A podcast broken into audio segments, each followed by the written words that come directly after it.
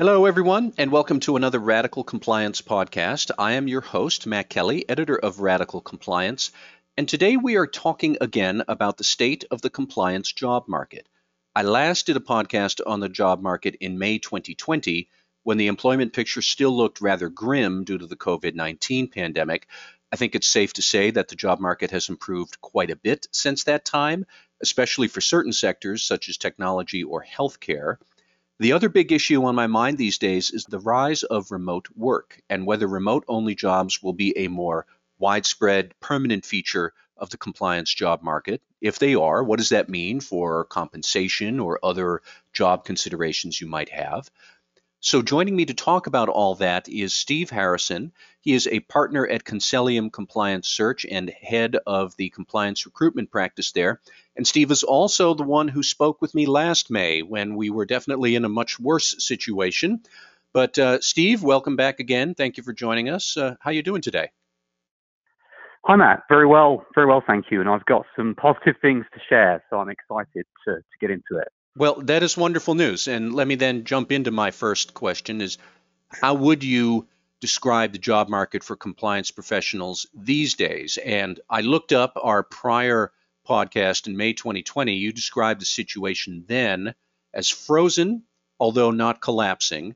Uh, what has happened? What are your adjectives you want to use for these days? Uh, what's going on? Yeah, so absolutely. So yeah, last year, Uh, we, we didn't see a great deal of cancelled searches as such, but, but pretty much everything was put on hold for a period of several months. Um, and where we're at now, um, the market has not only fully recovered, but we're we're actually experiencing the, the busiest and best year that we've ever had as a as a business. Mm-hmm.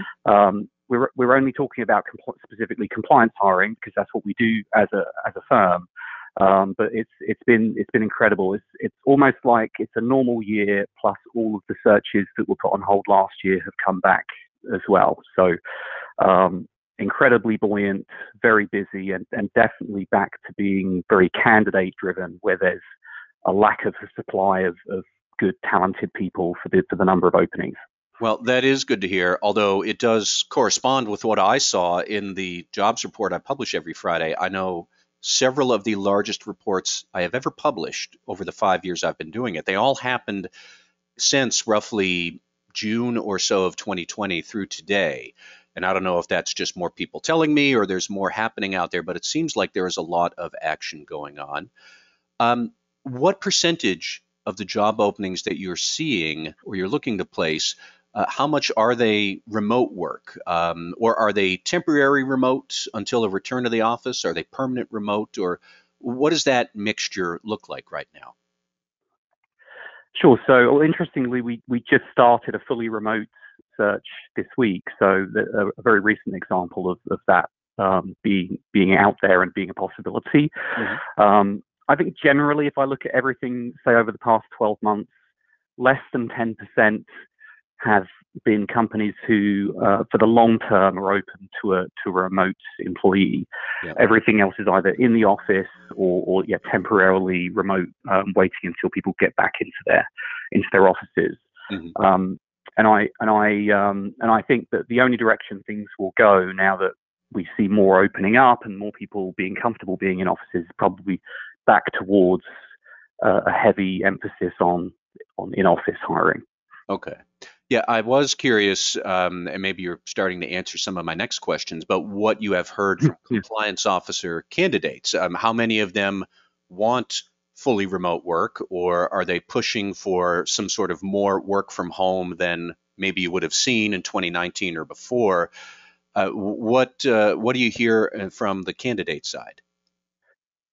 Yeah, so I, I think there's there's a perception that there are a lot more opportunities out there for candidates looking for fully remote work than than there actually are, certainly in the, the, the part of the market that we capture as a business. Um, and I think um, generally people are, are most interested in flexibility and some kind of a hybrid arrangement. Um, I think a lot of people have enjoyed the, the opportunity to work from home and, and not have to commute to their offices every single day. Yeah. And want to want to hold on to that to some extent.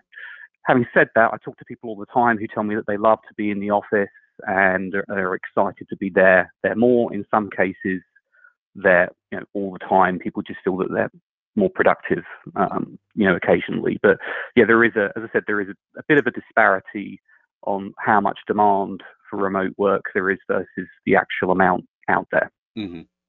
Um, do you see that conversations about remote work or flexible work locations or whatnot, is this a contentious issue if a candidate is negotiating with a company, or are companies willing to say, well, yeah, sure, three days or two days or whatever? Like, how are how are those conversations going? Yeah, sure. So uh, it, it's uh, a subject that we always dig into um, in you know in. certain depth with our with our clients when they brief us on our searches, mm-hmm. and we we always want to be transparent with the candidates that we talk to around what the what the client is is comfortable with. Um, don't necessarily expect them to change their mind, even if you're the, the best candidate that they've ever met.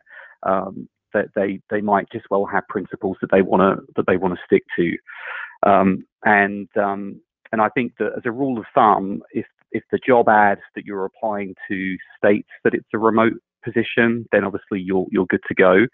If it doesn't, and if it gives a specific location, then most likely the the, the client is is not looking into flexibility on that on that subject.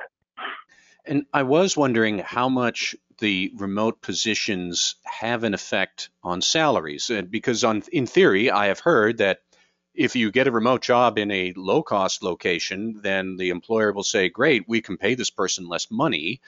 But at the same time, I can also see that if you are a remote employee, you could, in theory, work for anybody, and you've got a much larger pool of companies that potentially could seek your services, and maybe that would push salaries up.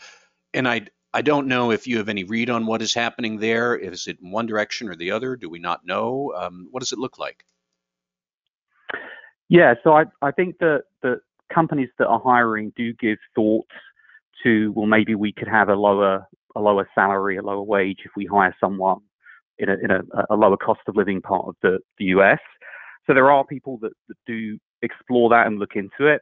Um, where they might find there's a hurdle, though, as I said at the beginning of the, the call, is that there's just so much demand for the talent and not, not enough um, supply of, of, of talented people.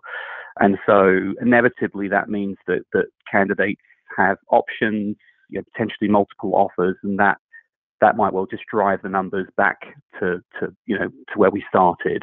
Mm. So um, so it, it, it comes up, and, and I think that um, companies that do have more flexibility, yeah, they have such a broader pool of people. What is it, like three hundred seventy million people or something like that in the in the U S um, versus if you're just looking to hire in a specific city, metropolitan area.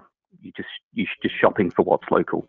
Yeah, and you know th this jars my mind that I also just want to raise my usual beef that compliance officer salary surveys or job websites or whatever, they're all over the map on what a mean or average compliance professional salary is. And in fact, we're recording this on Wednesday, July fourteenth, where just right now in all of the financial news this afternoon is more talk about inflation, and you would think that might lead to higher salaries generally. Um, do, do you have any insight on what's going on with salaries? Do, do we have an average? Are prices going up? Is this a uh, bidding war that candidates have a stronger hand, or, or what?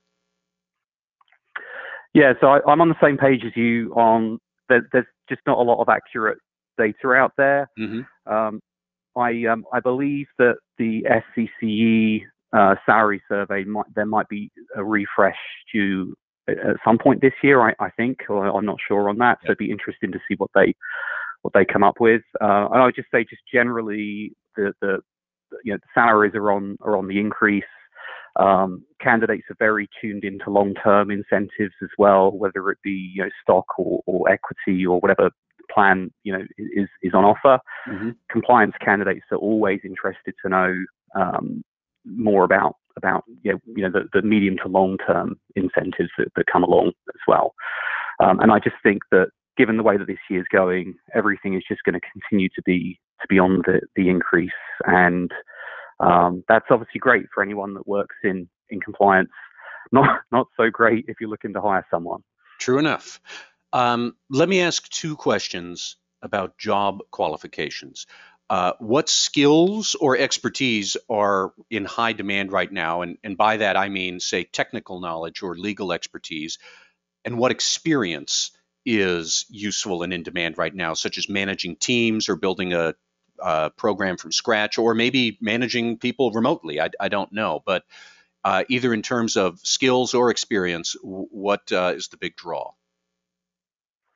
Yeah, sure. So the generally a trend that we're seeing in terms of skill sets, privacy would, would be probably top of top of the list. Yep. Um, as uh, I think everyone will be aware that, you know, there are um, a, a number of more regional and also national privacy laws and, and regulations. Companies that uh, are exposed to G D P R concerns as well. Again, that that's that's driven a lot of interest in finding candidates with. with that skill set. And I think we now have a third state that had their own privacy law that's been signed in this year um, in Virginia. Mm-hmm. So yeah, that, that, that'll be the direction of a lot of things continue to go. Um, more generally on that point, um, we, we see that clients are always very specific about the kind of skill sets they're looking for, depending on what, what industry they're in, especially if they're in a more highly regulated industry like finance or pharmaceuticals. Um, and so people people do continue to really hone in on on finding a very specific kind of skill set when they're out there hiring, especially at the more the more senior levels. Mm. Um, and then on the second part, in terms of general experience that, that people look for, uh, top of that list is definitely people who have built or significantly improved compliance programs or been been very much part of that. So um, that there, there continue to be numerous new searches that come up where it's the, the, the client's first ever compliance hire, um, and that's exactly what they're looking for someone to come in and do is to is to build out a, a program. So um, that's that's by far the, the the most sought after profile. All right. In that case, Steve, that's all the time we have, but uh, you gave us a lot of ground to cover here and a lot to think about. So thank you very much for your time. Thank you, Matt. Good to, good to speak as always. And again, everybody, that was Steve Harrison, partner at Conselium Compliance Search, talking to us today about the compliance job market at the moment and how remote work is coloring some of the formula and how much demand is still going strong right now. So that is all for today. I'm Matt Kelly, editor of Radical Compliance. Thank you all for listening, and I hope you'll join us again next time.